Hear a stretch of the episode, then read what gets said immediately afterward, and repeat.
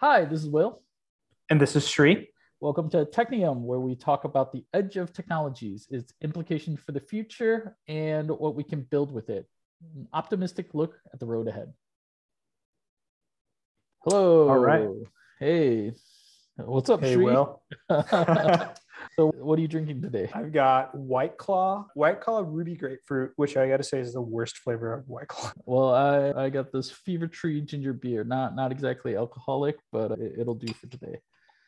Nice. Cool. So, uh, what are we talking about this week?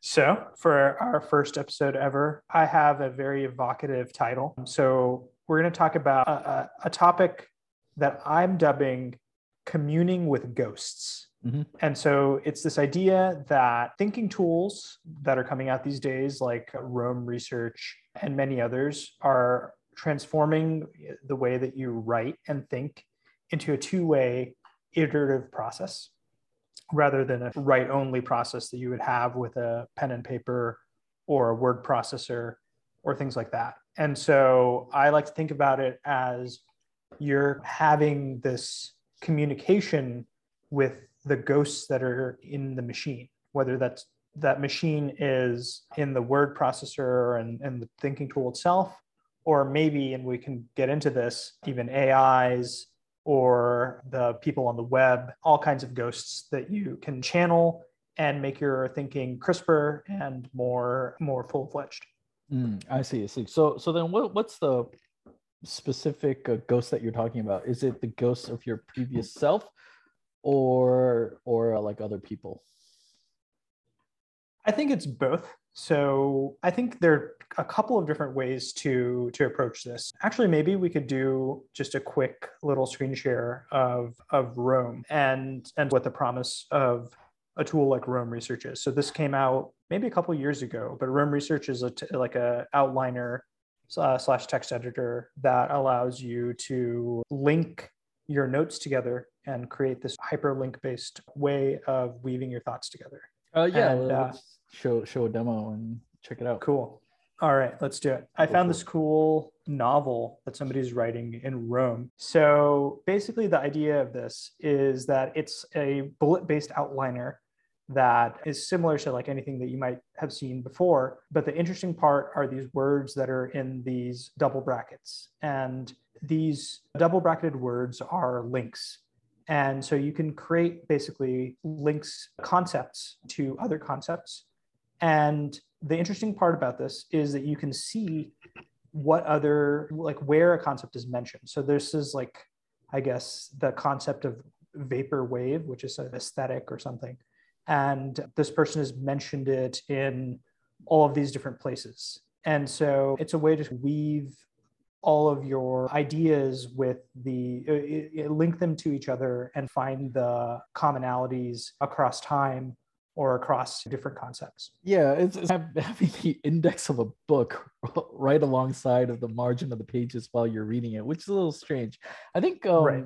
didn't doesn't Amazon Kindle have something like X-ray, which is something similar, but the thing is, it's not nearly as accessible. One of the right because one of the things I found with Roam is that the links are bi-directional. So on the web, the links are one way, right? If if like links can often get broken when like a resource moves or like a page moves or goes but like the people that are linking it doesn't know but in roam because it's all the same system if you mm-hmm. rename something like all the links update if you change the link everything that links to it will will know and so that makes it much easier to keep the graph of links intact as as you're like editing it there, there's other benefits there but but i won't get into that for now but because we we can finish this demo but yeah it Yeah. seems like people are like writing it so that they have like a a non-linear novel is that what what the what the I, I think so. I, so it's bi-directional.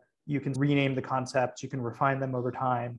You can see what other topics reference the current topic that you're looking at. And in a sense, it's it's it's like Wikipedia, except that it's much lower friction in that you can directly link in line by just hitting the double brackets. and Yeah. you get autocomplete and stuff like that. And so going back to your question, in, in this case, the ghost is is the ghost of your former self or your yourself over time. Because I think a, what happens, what I've seen a lot is that you can take notes in something like Evernote, and then you either completely forget about it or you you write the same thing over and over or you spend a lot of time trying to tag things in the way so that like the related concepts are there together under the same tag or the same folder or things like that. And i think the idea about Roam is that you can use this hyperlink concept to maintain connections between all your thoughts over time. And the corpus of notes gets better and better over time rather than degrading and deteriorating over time. Yeah, like so have, have you used Evernote or any of the other note taking apps? And have you tried these more newfangled outlining things like Roam or Notion or um, uh, what's the other one called? Workflowy? I've tried Evernote, and I think my experience with Evernote is that you you have to do a lot of bookkeeping and make sure things are tagged right, or make sure that things are put in these right folders so that you can maintain some semblance of organization. And, and I I think I was using it for a long time, uh, like back in, in the like 2010s, right? Like that was only game yeah. town. And then I've sw- actually switched to to an outliner app. Uh, I don't use Roam, but I've I use Dynalist, which is similar to Workflowy. It's just an infinite, infinitely nested like bullet list. Yeah. Yeah, so I, think the I, was also a Evernote user because I saw a couple people that were using it. I'm like, I guess it's it's nice to have somewhere to throw throw up notes. And I think the thing that I used Evernote for mostly was because it could clip stuff from the web. So even if the thing went away, I would still have it. But the thing is, I kept putting it under the same project notebook or the tag. And what I didn't realize until I started using Roam was a lot of these other note-taking apps force you to categorize before you you're ready to or you know what this thing is because sometimes you might just have a notion that oh this is interesting but uh, i'm not really sure where to put it. And so so that's one aspect. And the other aspect is is where you have that immediate feedback as to um like for for moving stuff around. I, I find that a lot of times when i work with people like in order for them to think about something they would much rather just pull up like a google doc or like something real quick so they can jot things down and outliner or otherwise. And so because it was the only thing that was, I guess, relatively fast enough that could keep up. And especially when yeah. you're remote, you do that like collaborative editing. And I think the thing that Roam did that went one better in addition to the responsiveness and the collaborative editing is that it didn't force you to categorize before you're ready so here um, I found that Roam's really useful because it has this daily note thing. And one of the things that I have had an issue with for paper journals was that I would try to have different pages categorized to different things, and then I would run out of space and whatnot. I didn't realize that the best way to do it was actually just to record things chronologically and then have an index later to point to everything because that way yeah. like you don't break whatever habit that comes to mind and so i thought this was a like until i realized that with roam I'm like oh i could just put stuff here and then just tag it with whatever i thought was particularly interesting so anything that mm. i hmm. read i can tag it with um, something that maybe reminds me and so you still have to like sometimes you can get orphan tags but for the most part if you have like a few interests or like if you have somewhere where you can just collect things that that's where you can see it i think that's one but the other thing about that two-way iterative thing i found is that you have to be in the habit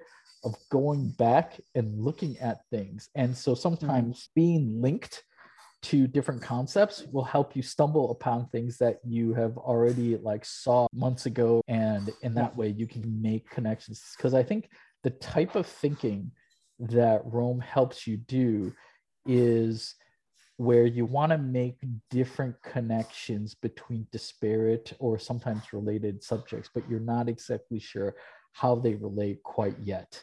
And so that's mm-hmm. the type of thinking it really helps you with. I, I think there are other types of thinking that I, I don't think it's very good at, but I mean that but for the majority of yes, like writing type of thinking where you Yeah. you have disparate things that you want to connect, it's very good for that. It's an interesting question. Like, what uh, type of thinking does it enable? The people who I see getting excited about it are, are people who are intellectuals, so to speak. You have this thesis, right? And you say, this is what I believe.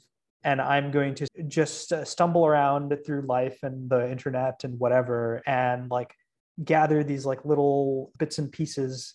And and it's like that game Katamari Damacy, where you like roll things together and, and it snowballs and snowballs and maybe at the end you look back like you're saying and then you're like aha like i now have like all the evidence that i need to back up this hypothesis or maybe refute the hypothesis Well, so the the founder of of Roam had talked about like who his users are. He's like basically cons- conspiracy theorists, like people that like to do exactly what you're saying. Which I don't know exactly what it is. I want to gather all these pieces and hook them all together in, in some like red thread on the wall, but I guess in, Right. in the computer.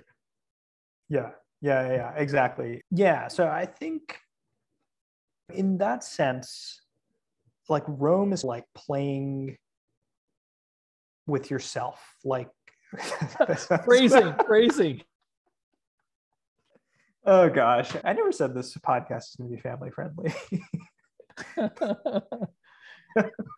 Go for it. Go for it. Yeah, right, right. um, no, but it, it, it's it's like it's like it's a solitaire game in that like you're you're challenging yourself or you're like discovering your old thoughts or you're putting down these little breadcrumbs for your future self to pick up later right? Like it, it almost feels like you're interacting with the like ghosts of your your prior thoughts and of your like future desires right? You think oh Yeah. this thing is going to be interesting for me in the future. And like i don't know if you do this like you try to coin a little like catchy phrase that Oh, like no, from now on Terrible at those. But yeah, I, I know what you're talking about.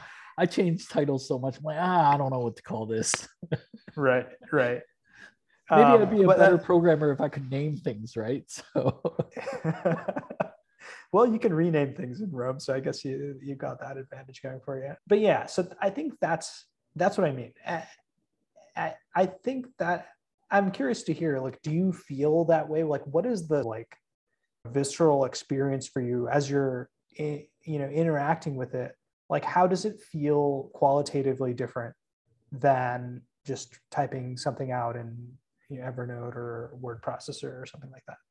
yeah, so I mentioned this earlier. One of which was I didn't have to organize ahead of time, and like I, there was a place to put down daily things, so I could focus on like what the thing is rather than like trying to categorize it first because that's putting the cart before the horse. I think the thing that I wish Roam had better was for was for search, like a better feature because like I know I put something in there, but I, like now I can't find it because like you can't Yeah. rely un, unless your tagging game is really tight then it's really hard to like refine things just through tags but I, I i find that like it, you really do either need to have a really focused core of things that you're really interested in taking notes on in order for you to stumble upon yourself again stumble upon the ghosts of your past. Or yeah you you just have to be really good at tagging or like the search has to be much better. Yeah so so i guess short of that it's it's been pretty good I, I would say like i reliably go back to roam. There's some minor complaints and whatnot but i i do think that it makes me review things more and i, I do only run into myself the, the ghost of myself when i'm focused on a particular topic over time but not so much if if you just roam all over the place i guess is that why is that why they called it that it took me the longest time to figure out that reddit meant that oh people can say oh i Oh, you read it. on i read it on reddit right so I actually didn't know that. that makes sense. Yeah, I see what you're saying. Like, I see the the I, if you if you want to use like computer sciencey terms, like you're making a graph, and like you can make a sparse graph or a dense graph. So you can have lots of edges between all your pages and all your topics, or you can have a, a sparse graph where you have lots and lots of, like you said, like orphaned topics. And I guess the whether you run back into yourself and you learn something about your past thinking or you're able to augment uh, a line of really depends on how dense your graph is or whether you're how frequently do you to take random walks on this graph right? To take a tour of your little rock garden of thoughts. I think it's actually like relates to like going back to this like thesis of like what are these ghosts that you're going to commune with? A hype around thinking tools is built around is a very single player experience. Mm-hmm. you're you're you're just interacting with yourself just time shifted over time and space and, and things like that. But you bring up an interesting aspect of like this multiplayer experience where the ghosts that you're interacting with are, are not actually ghosts they're actual people but you're interacting with their their thoughts and their knowledge graph. And i know that there's there's a lot of thought and i think even the Roam team is hinting at this idea of creating this like massive worldwide interlinked Roam brain where you have your private sphere of Roam things, but then you can expose facets of that as a public page, which then other people can reference and, and link to. At that point, it's just like the World Wide Web, but the interface is different. And, yeah, more like an yeah. editable, because I think the original vision of the World Wide Web was that it was editable, actually. Right. And so it would be more akin to an editable World Wide Web. It certainly won't be as pretty, I guess, but the the interface would be common. And so what you're looking for is the actual information. So I guess it'd be like a yeah. real-time wiki across everybody. But I guess the biggest challenge there I see is like how do you how do you merge what people are saying on the same topic because you might have your notes and other people might yeah have, I think there's like there's an interesting project which I came across, which is this idea of a federated wiki. So let's say you have an interest group of okay, imagine this. Like because you, you hear a lot of these myths of like amazing research labs like Bell Labs. You have these famous researchers who are all working on their independent domain of expertise, but then they can say, okay, we're all part of this group. And you can discover, like through some interface, you can say, oh, this guy down the hall, it turns out he's working on this problem about, I don't know, like information theory, right? And I'm also working on something about information theory. And let's go see what his ideas are. Yeah, you uh, know, uh, I, yeah. I wish that Twitter was something like that. There's just a massive amount of information dumped onto Twitter like every day, but a lot of it is not well organized. There are threads, but like it's not shown as such really. Like the threads are mm-hmm. linear at best.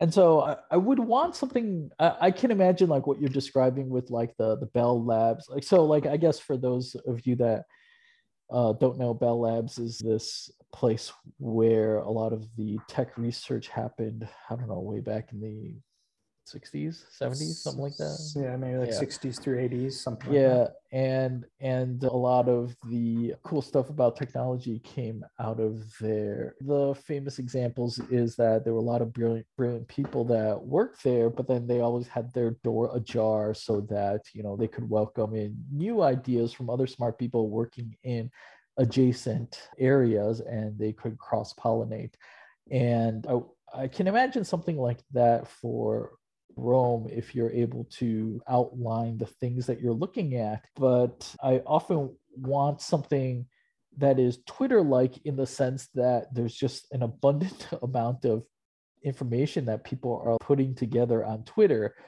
but it doesn't link very well. And so, mm-hmm. on the other hand, Roam is very personal and like it's you, you talk to yourself. And so, if there's a way to enmesh the two where you get people building out a knowledge graph that you would be able to get that collaboration going on. Because this a minor type of this stuff goes on in, in, twitter. Like people do talk about their work. You can hmm. learn mm directly about like say covid-19 from the epidemiologist i can't say that word but oh epidemiologist? Epidemi- epidemiologist. Yeah yeah yeah. Yeah because like when covid first came out like the the media didn't get it right. They were slow on the uptake. And yeah. i remember people saying that their general practitioners like the the doctors the general practitioners they didn't get it right. They were just like oh don't worry about it. Um, mm. that sort of thing. But i would say it's it's the it's the, you got to say it for me again. Epidemiologist yeah epidemiologist twitter that raised the early red flag and that's that's how i found out about it so yeah yeah.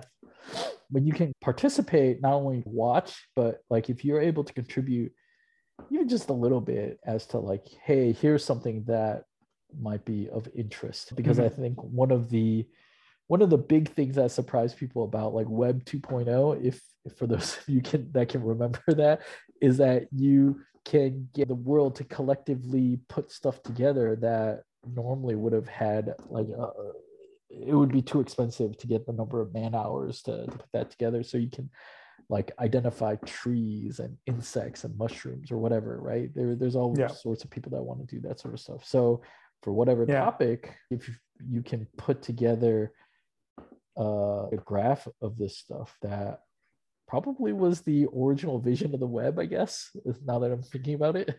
I think so yeah. I think actually my former manager was working at at CERN, like the like the Physics Research Institute, where the World Wide Web was invented. He was there when they had released it internally as a tool for actually, I think for the same purpose that that I'm describing, like for researchers to make web pages about what they're right. working on, so that you can click around and learn what other people are working on. So, so, so did, did they succeed, or is that still a failure? I don't know.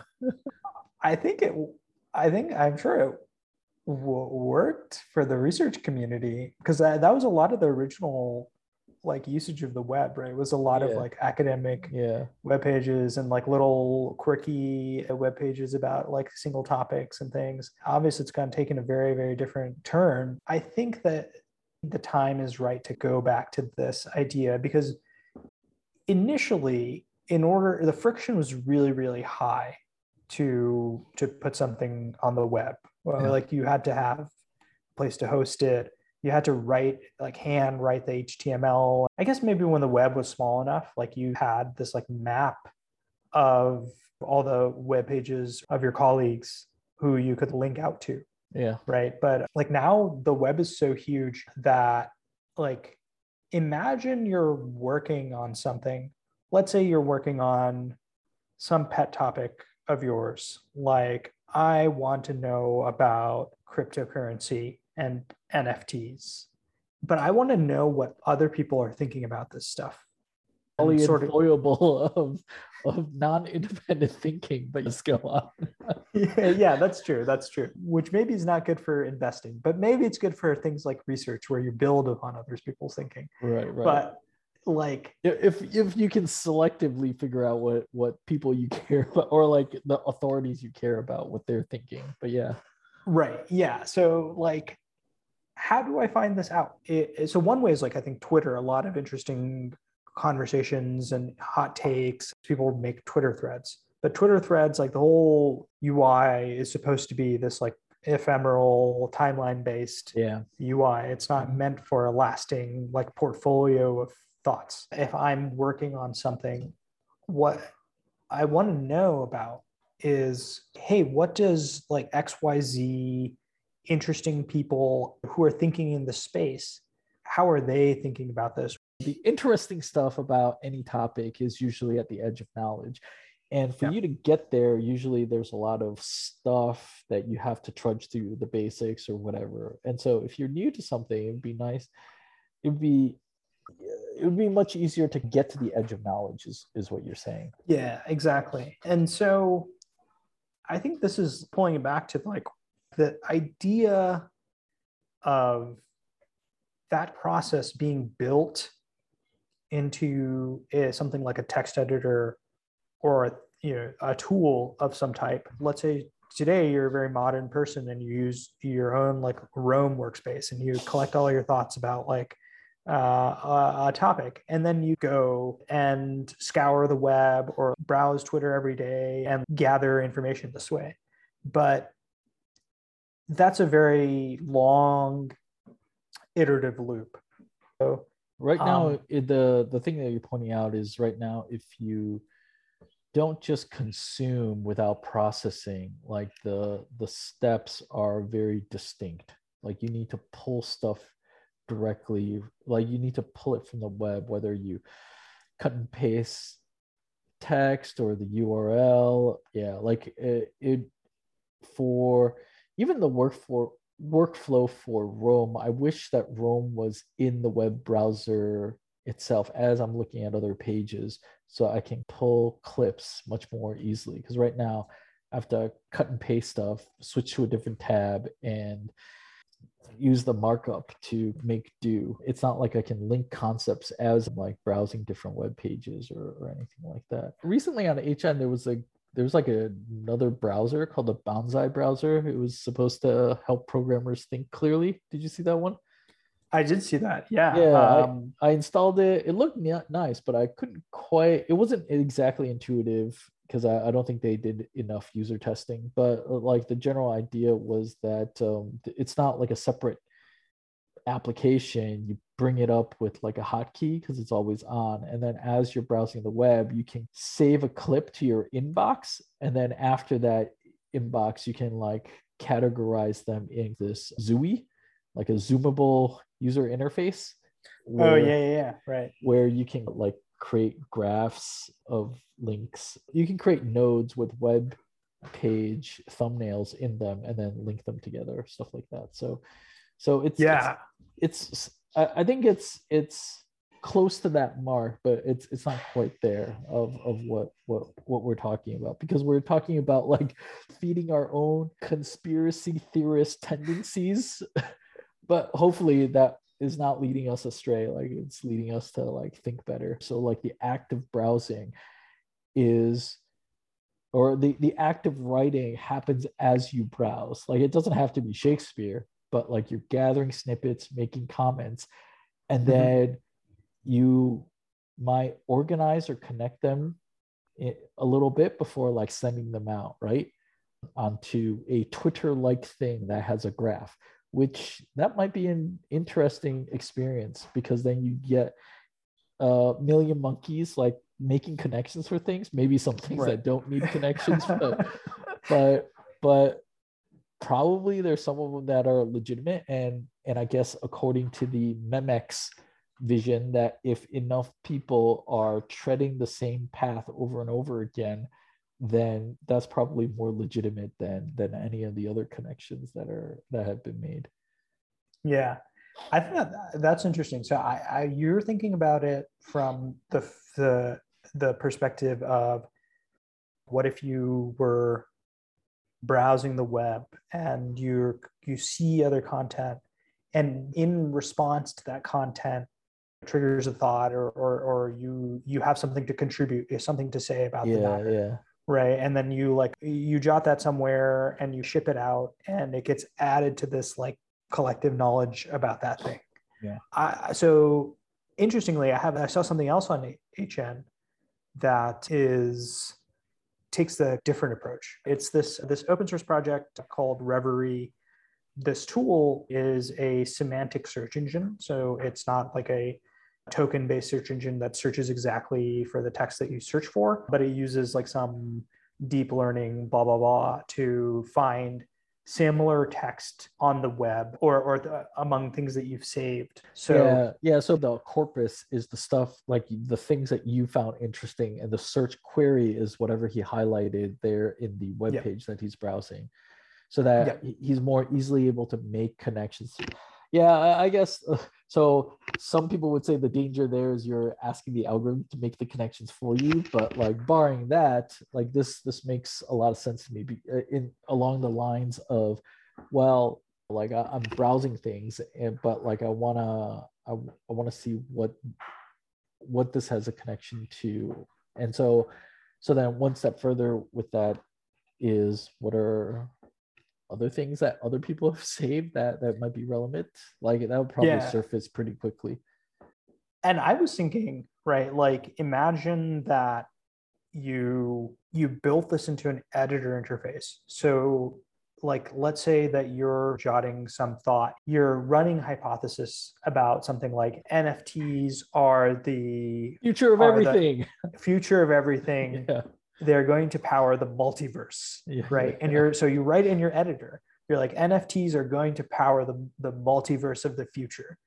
And you're like okay great but like is this really the case? Or like are there other p- crazy people like me out there?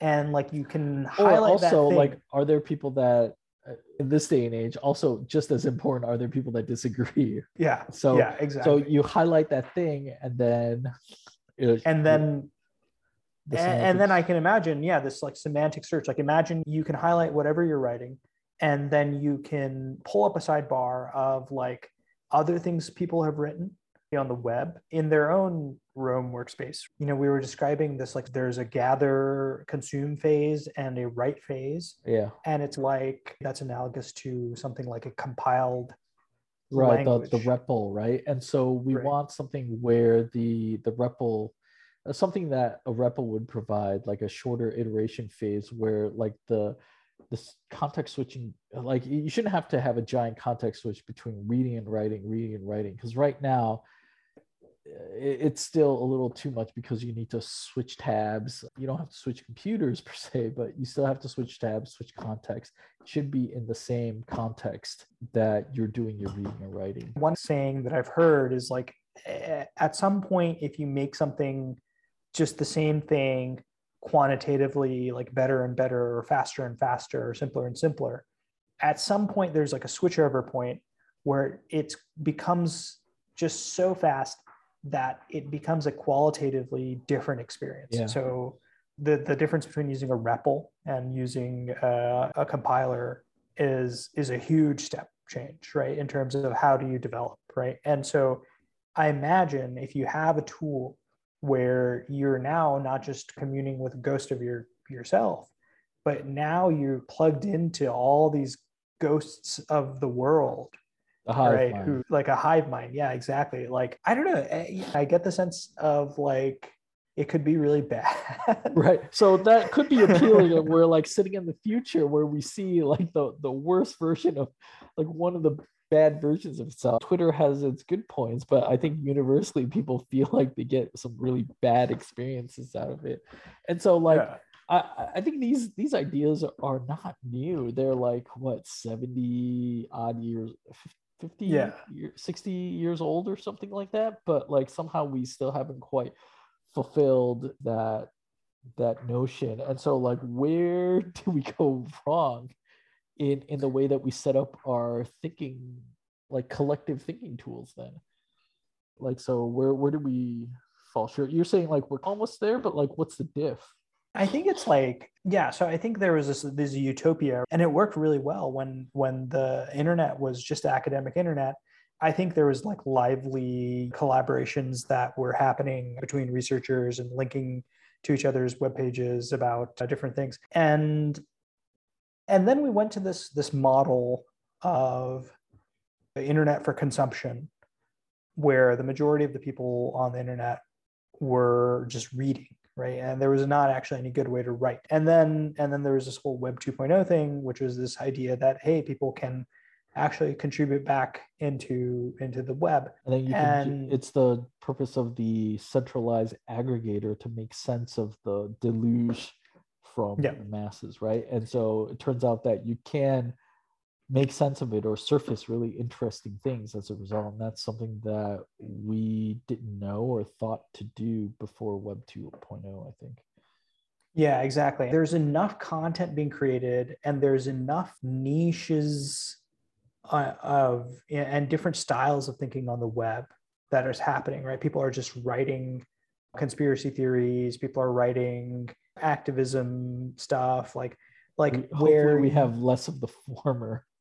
Yeah that well I, I, I, well, I guess that's I have just, no that's judgment. me, but I think we should have more No, conclusive things well, uh, like the thing, uh, that that's probably a topic for another day. I would like more true things on the internet. So like, I'm not act like reading the internet and actively making myself stupider. no no no okay so i think that's antithetical to how we get to the future i think that Uh, the idea right is oh, we should have more of that, more of the crazy stuff you have the that- chaos. and then you have some way to because like the storage space for the internet is infinite effectively. Yeah And exactly. so that, And that's one of the lessons for for the uh, web 2.0 is that you have that long tail where you have infinite shelf space and it's up to you to figure out what is valuable or not. And so okay I, I'll, Mhm. in light of that i'll take that back let the Yeah. thousand flowers bloom of conspiracy Exactly. theorists and so maybe maybe we'll have a better way to filter all that stuff out but yeah yeah go on you were saying like no so i think yeah like i think like and interestingly right like there are these subcultures that are are apparent in like twitter right like where there's whatever medical twitter epidemiology twitter there's tech twitter obviously. And what people mean by xyz twitter it's not a separate ui it's the idea that you can go to this place and you can plug yourself into a network and through your choice of network you now receive a, a certain angle. Like you, you like move your camera right? And you you you say okay i am focusing now on this little slice of the internet right? Or this slice of human thought. But what we're missing is like how what you described. There's no index. There's no way to get a handle on what's going on and how you can contribute and how you can like consume this in some any like actually usable way. Yeah, there's no structured way because like on Twitter, if you follow like I don't know, like uh, crypto Twitter or something like that, you start with somebody that's talking about crypto and then you just look at the people that they interact with the most or like who follows them or who they and so over time you build up like this follow list of people that are talking about crypto and that's like your gradual shifting of your viewpoint or camera to like people that are talking about it right Yeah. and but the thing is like there's no structured way to do it but as i'm saying that i'm reminded of like the semantic web but like, Yeah, right. that that thing has just been a uh, like uh, that thing uh, to me is even more of a failure because that you get like nobody uses it really like there's some yeah so remnants of that like like the the metadata that like facebook sh- shows in the, your like little right like what's shades the yeah, main yeah. image yeah they wanted to provide like a like a the word escapes me but like a formalized structure of how to talk about what was on a web page. And so you can mark it up with like metadata. So so like you can say this web page talks about this a person or or something like that right? Yeah. I i think i think that failed just because it's so much burden and the economics like you said like don't make sense to do i think that's why things like semantic search are, are interesting because we finally You don't got need to- deep learning working and stuff like that Yeah, like you don't need to mark up that this page is about this topic, but like you can just write or you just spew out content, right? And the and the idea is that as long as it's sensible, like makes sense to a human being, a machine at this point can also understand at least in broad strokes, like oh, okay, this is what's going on in this paragraph, and so maybe now you can have this like chaotic rather than semantic web you have like a chaotic web yeah. where nothing is marked up but you can still uh, given a piece of text go to find all the other text that like is potentially related in a variety of ways. Like and it's not just i think we shared the semantic search and semantic search is like finding similar text but you can imagine with sufficiently state of the art models that we have now you can say given a piece of text like find me the opposing viewpoints right? Like things that are about the same topic but have a different stance right? Or a negative stance on it or a positive stance on it. So that I can refute them whenever they come up. that Yeah, that's exactly. a benefit to, to oneself, right? So Yeah, yeah, exactly. And so I think now what we're looking for is a way, a meta layer to connect these so that you can think and then you can find other what, what other people are thinking about and you can connect it back into your thinking like we don't have this the tooling around how to interact with this yet yeah, I, I think the for me, like my answer to like what the diff was is that with collaborative thinking tools, they don't we didn't take into account well, Twitter was never meant to be a collaborative thinking tool, but like it it didn't take into account like just just what people like to do or what people are motivated to do with even simple features like with a like right? Or retweets Yeah. and just counting likes and retweets. I'm on twitter but i am a terrible twitterer. I say things and nobody cares right? And yes the same. Eh, right. And so the but the thing is uh, they they have like an analytics dashboard to to tell me oh what are the things that got engagement? And i found that the things that got the most engagement were if i was talking on somebody else's thread who was already more popular than me. And then i generally don't say things that are incendiary but like if somebody like makes a incendiary remark or like something more aggressive towards it that's what gets more attention right? Yeah, you bring up some interesting points. Like, I think at some point, like, let's say that we get to the future that we're talking about, where you're building your knowledge, like, plugged into this community. Uh, as soon as you have more than one person in the room, right?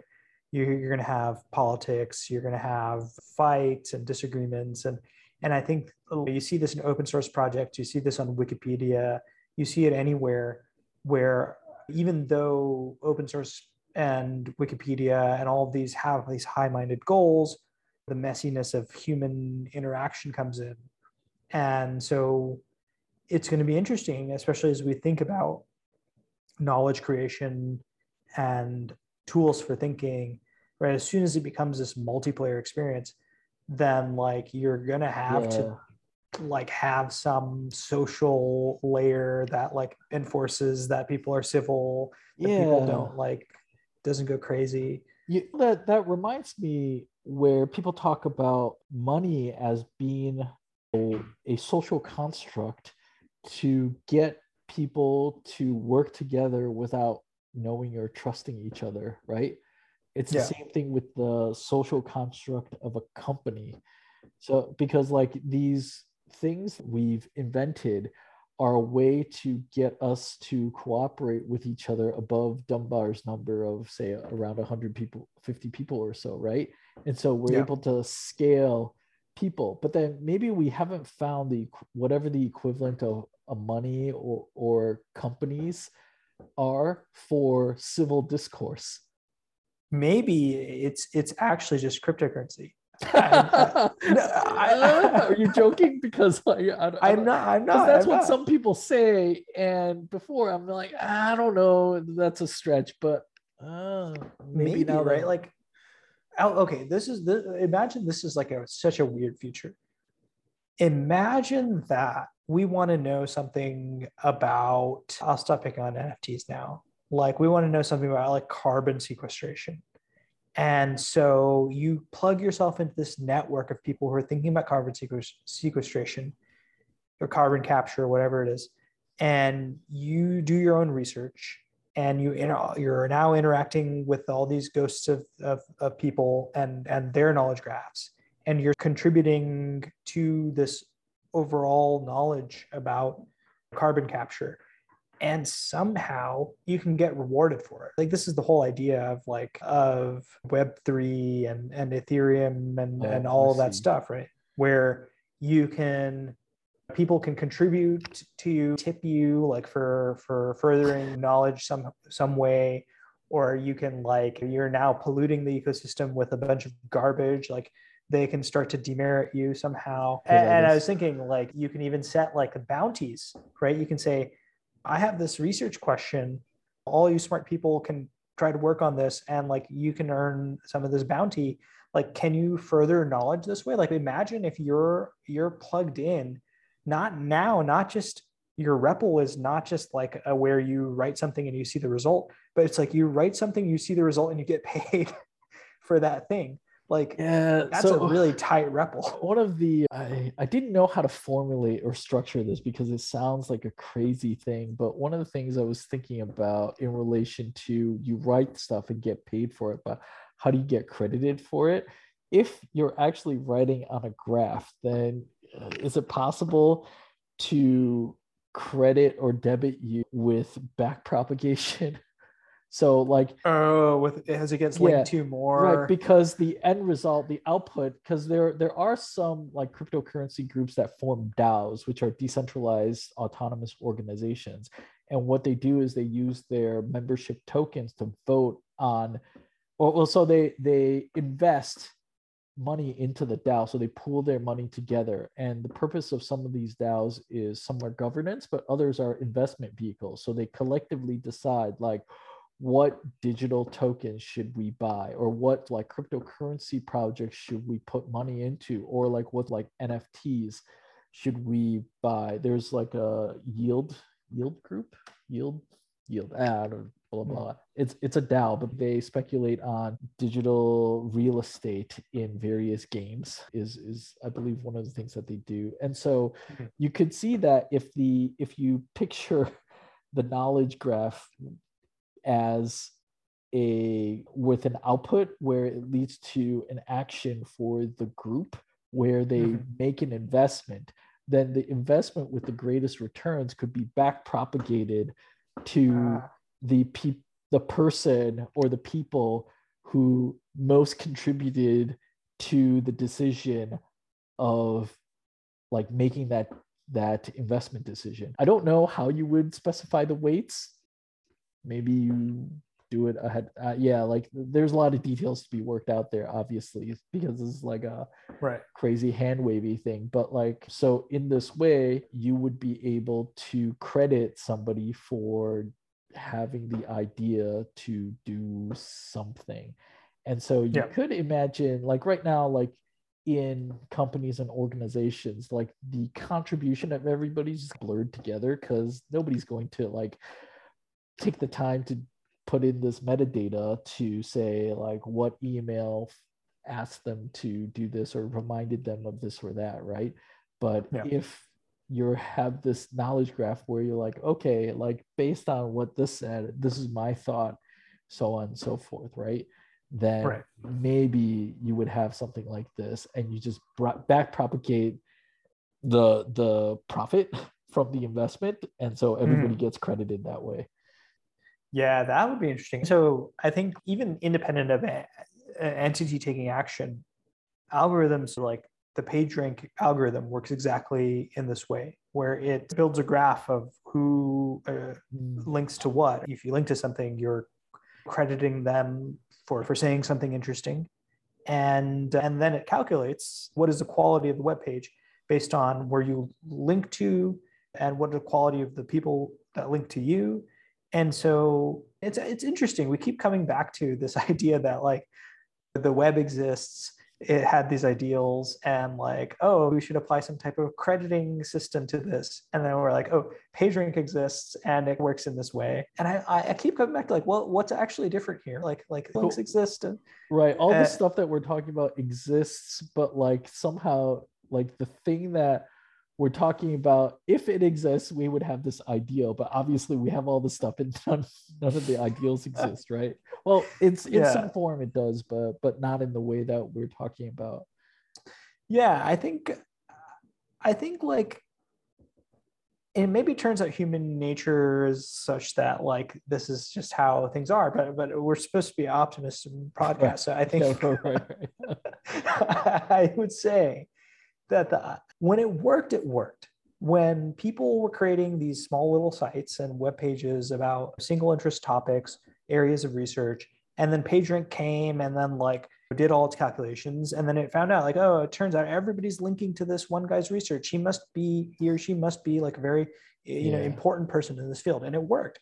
And, and then the, the, the crowd came, right? Like the world, the whole world came on the internet and their internet was very different from this other internet Yeah. that, that existed. So Right, and- it could just be that we haven't figured out how to scale that social thinking aspect of the web, Mhm. like in in the way that we don't have the. It's like before we had money, or like how how do we scale an economy like with the barter system? It, it could probably just be nigh impossible to do unless we figure out like this mechanism to to do that, right?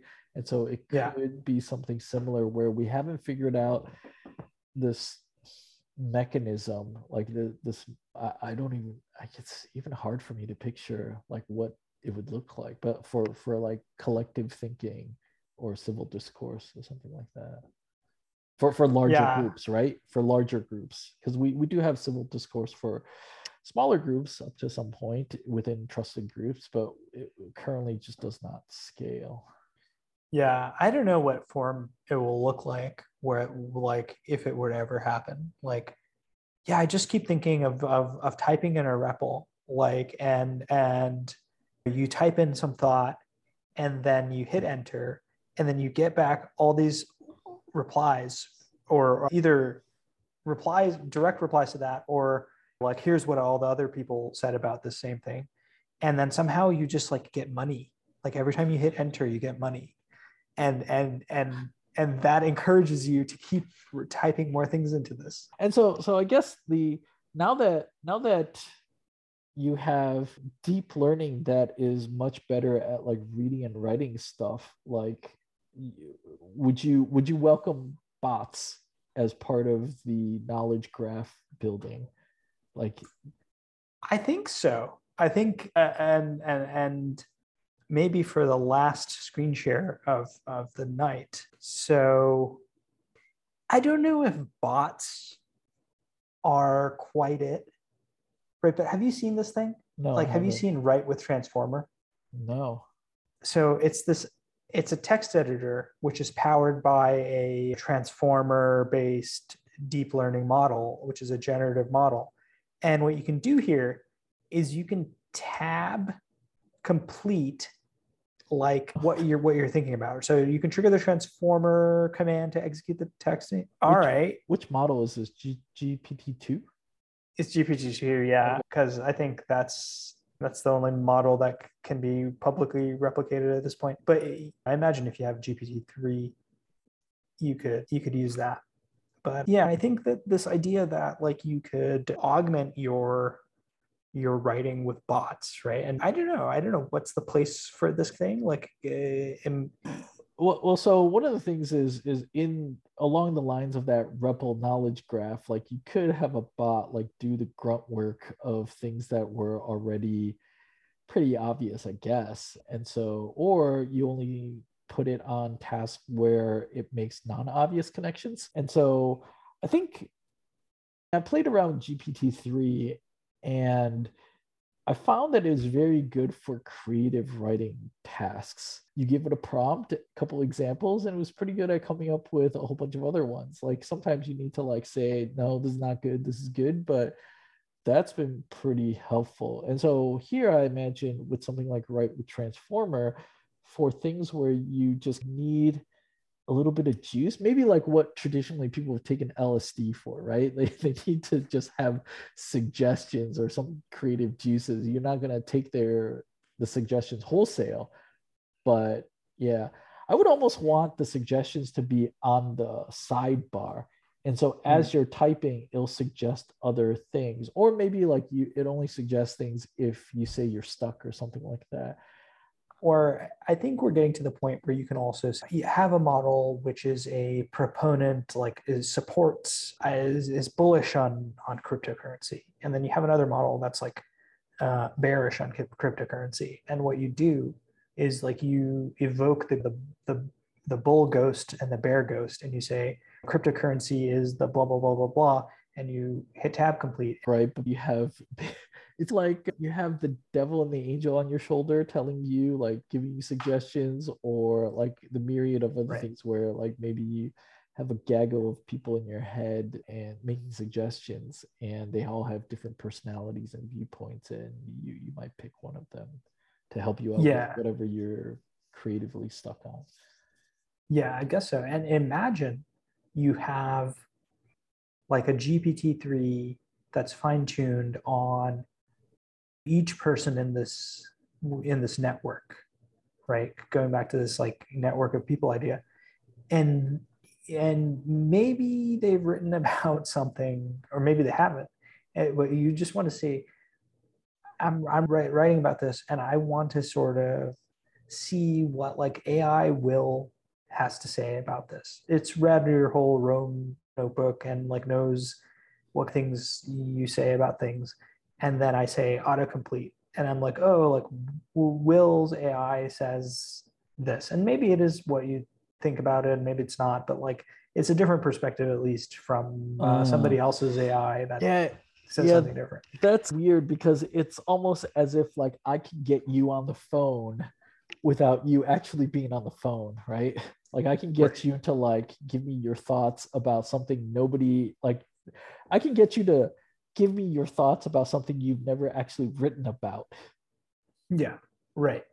And, And I don't know you if- can you can I, through your AI you can t- like if the thing was trained on your corpus then you can tell me that and so it may be gibberish it may not be right because if obviously you've never talked about something then it's not hmm. going to know but if if it's adjacent to it then maybe it'll come up with something that sounds like you yeah maybe maybe and especially if you were dead that would be pretty interesting too Yes. Yeah. If you were if you were dead, maybe it's irrelevant to me what you actually think about something, but I know, oh, I want to know about somebody of the style of will, what they might say about something. And it doesn't Mm. matter what you actually think about it. If it knows that this is your general stance, like maybe it Oh, will you're like, looking for the style rather than what i would actually say, right? So like, yeah, like you you want say like you want somebody to comment on I don't know on the housing crisis, but in the style of Chris Rock or something like that. Um, yeah, exactly. Which I I think would be hilarious. right, I which think Chris Rock has, to my knowledge, never commented on. But like, you should.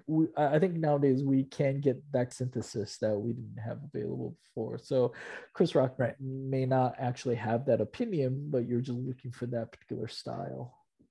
yeah and, and like maybe i want to insert some humor into this piece and i know that like or or or like more seriously i can say like i want to know what like some what karl marx has to say about like building high rises in san francisco Yeah. right? Obviously he has no opinion on that. He like he's long dead.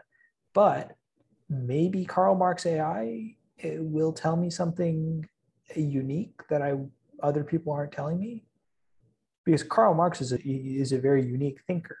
And maybe his, like something trained on on his style but then seeded with this topic will result in some interesting line of thought which nobody else is currently having these days Yeah. Yeah, that that's that's interesting because at least with the generative art stuff that I'm seeing on NFTs, it's stuff that you I guess wouldn't have imagined that computers would come up with. Not not just computers, but like anybody. Like I would not thought that these two things could be meshed together. And I guess in the same way, it's it's not that far fetched to have Karl Marx and high-rise buildings be meshed together and see see if there's anything interesting that falls out of it. yeah but i mean i think i think we're not we're not there yet but that that would be crazy right imagine you had a REPL now that you hit enter you get the wisdom of the crowd you get the wisdom of karl marx and you also get money in the bank like it, like i don't know Would people leave their desks? Uh, maybe, maybe to go out for a walk. Yeah, yeah, yeah. Let's say so. I guess the, the danger of that is that people just like feed it to the AI and they go on a walk. And so hopefully they're making money with whatever their AI is posting over and over again. And then so because that like and then some later AI is going to seed or train on that corpus out there because like who can resist the urge? then you're just gonna get like a feedback loop of this stuff where it might end up being gibberish. I, I don't know. Like at some point, but then but then those AIs won't be getting paid. Like that's the why the payment layer exists. So that's a signal, but then that's only if the the there's enough people evaluating it to say this is worth something, or if the AIs find it useful themselves or like understandable or useful themselves. But but that said, like neck future is why why why do we think it's interesting? Because I guess we don't have it today. And if you I guess the idea is not like knowledge for knowledge's sake, but like if you can harness the collective eh, like mental power of everyone, no matter how big or small, I guess, right?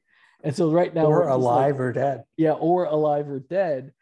Then we could find ways to solve problems or take actions on the things that require solving problems, take action. And we see like small focused versions of this nowadays, like Patreons and like Indiegogo campaigns to I don't know, pay for somebody's medical bills is like a small focused version of like an action for the betterment of of like solving like somebody's specific problems.